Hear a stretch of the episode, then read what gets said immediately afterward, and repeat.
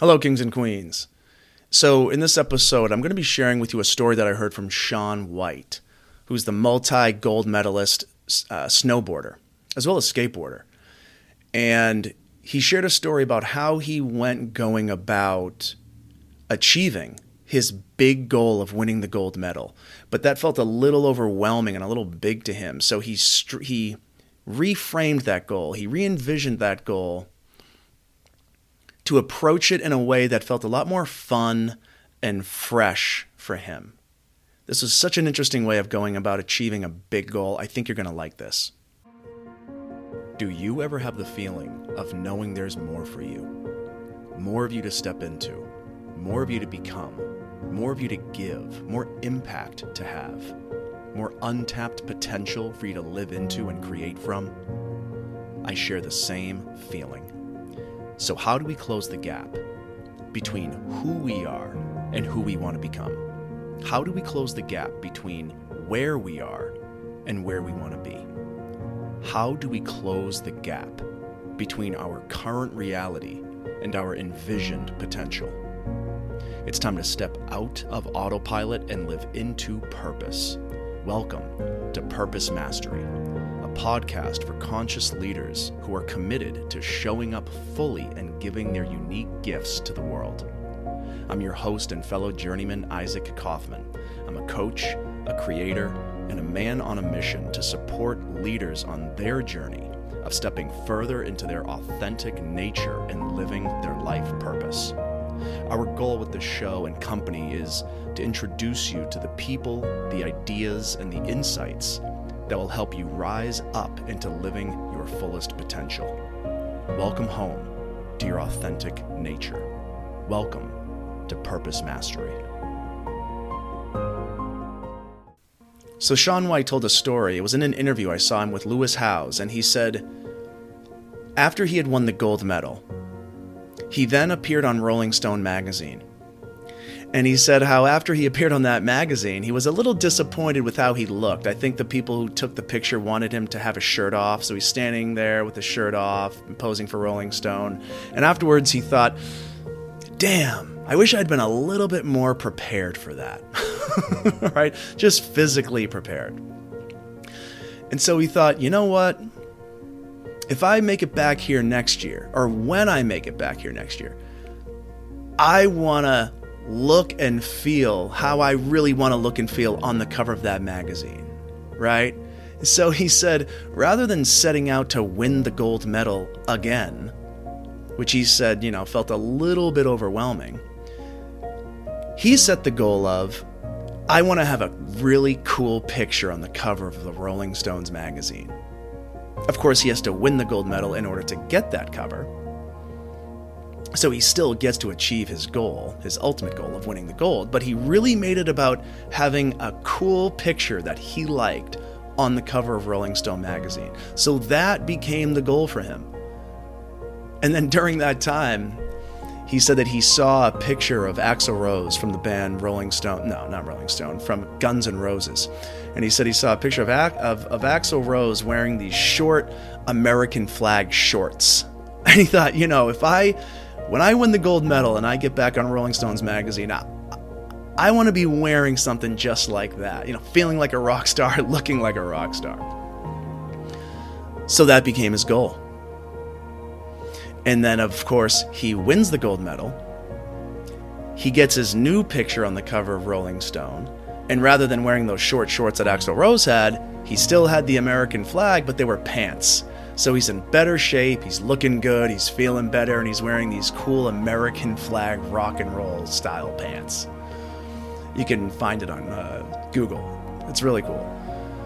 And I thought, what a genius, right? Of having this big goal and rather than approaching it in a way that left him feeling a little bit overwhelmed or feeling like he had to, you know, quote unquote, conquer a whole new mountain, he just framed it in a way that left him feeling a little bit excited. And that felt fun for him. And even a, even a little bit funny.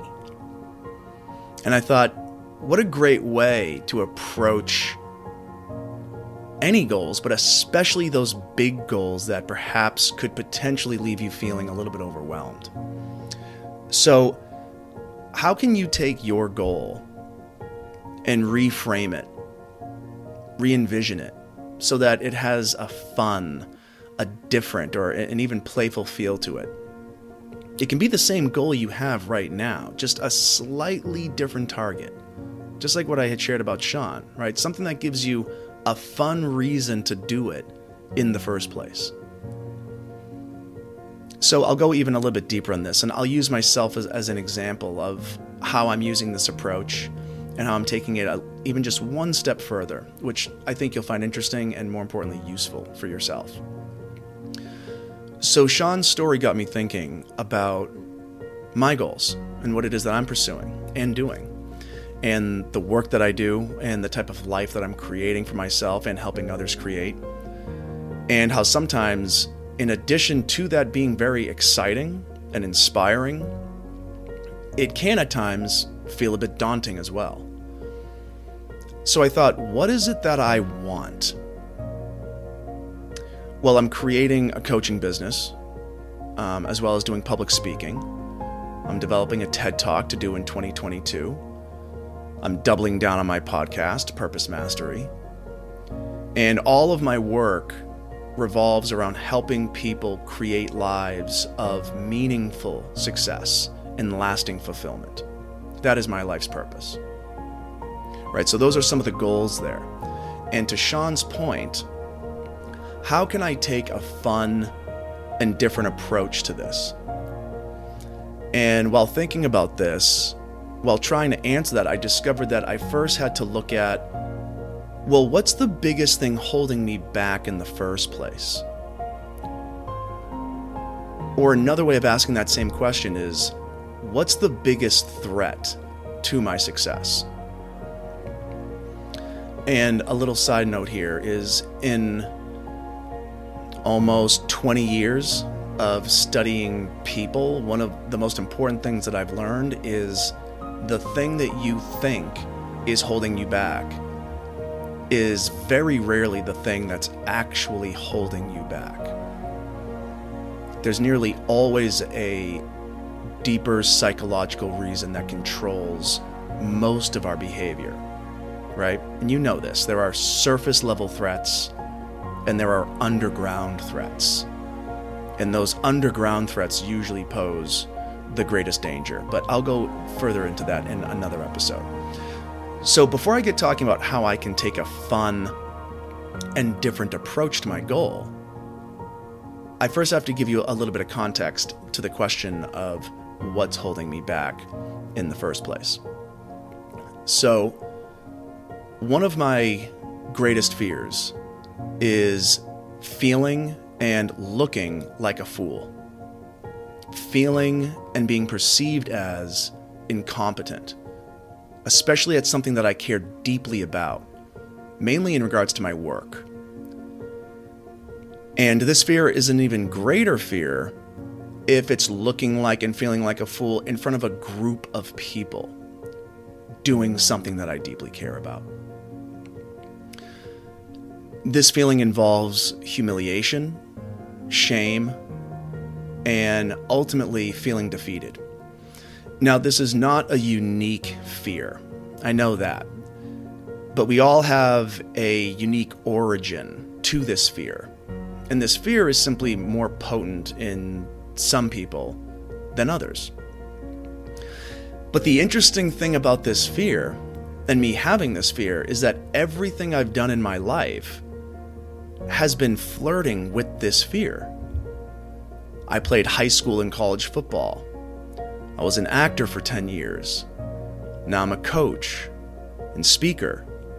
And I've been doing things, I've always been doing things that I deeply cared about in front of other people that put me at quote unquote high risk of feeling like and looking like a fool.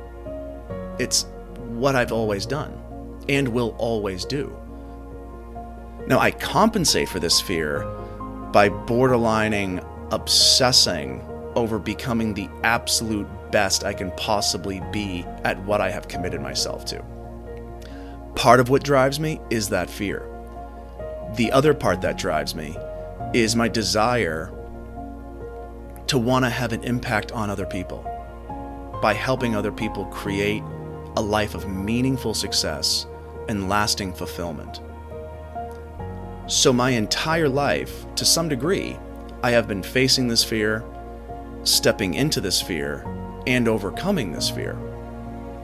But not to the degree that I'm satisfied with, and perhaps never will be satisfied, but that's okay. so, there's so much more for me to do, become, have, and give. And I suspect that you feel the same.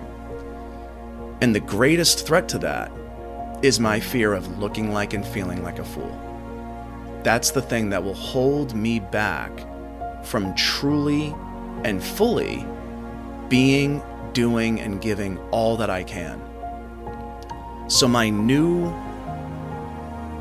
commitment, my New Year's resolution is to look like a fool. Why? Because, as the old saying goes, the fool precedes the master.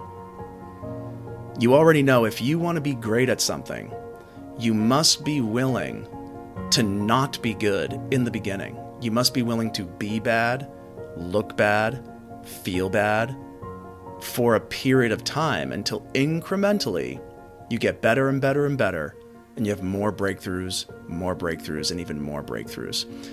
And here's the thing even if someone is already great at something, the same idea holds true. Because the person who's great at something may still feel a little insecure. They still may have some doubt. They still may be holding back a little bit. This happens to everyone, even the best, even the best of the best. So, no matter where someone is on the ability level, the question still remains who's willing to potentially look like a fool over and over and over and over and over and over and over and over. So, in fact, of course, my actual commitment is becoming a master of my craft to serve and support as many people the best I can. But in order to become that and do that, I have to, quote unquote, risk potentially looking like and feeling like a fool. So, to use Shaun's fun approach, right, as we mentioned before, rather than me setting the goal of becoming a master of my craft and creating a thriving coaching business, instead, I'm setting the goal of to look like a fool. and by doing that enough times, I will then become a master of my craft and create a thriving coaching business. Right? Now, of course, I'm saying that a little tongue in cheek, the to look like a fool, right? But that's just my fun and silly way of saying I'm committed to continuously and repeatedly putting myself in a position where I risk looking like and feeling like a fool. So I've taken my fear, the very thing that I want to avoid, and I've made that the objective. I've made that the target, the thing that I want to continuously move towards and move into. Because that is the path of living at the edge of my capabilities. That is the path of becoming and achieving my goals. And I am committed to looking like a fool. It even brings a smile to my face it it makes me giggle just saying it. Right? It make, which which makes me more willing to do it. And that's the whole point. So, how can you take your goal and reframe it, re-envision it so that it has a fun, different, or even a playful feel to it? Right? It can be the same goal that you have now but just a slightly different target, right? Just like how Shaun wanted to win the gold medal, but he really wanted to be on the cover Rolling Stone, but he has to win the gold to get that cover. Right? What is something that can give you a fun reason to do it in the first place? That example Shaun gave, right? That was that was more of an external, right? His goal was to win the gold medal, but he framed the goal to appear of being on the cover of Rolling Stone looking like a rock star. And that's exactly what he did and what he looked like. And my example is a bit more internal, right? My goal of creating a thriving coaching business and reframing it to taking a more playful approach to my fear as I move towards my goal. So, how can you re envision and reframe your goals? Is there an external approach or an internal approach that resonates the most with you? Can you combine? Is, is there a combination of an internal and external approach that you can combine to use for yourself? Use your imagination. Get creative. Be ridiculous. and have fun with it. What's one insight you had from this episode?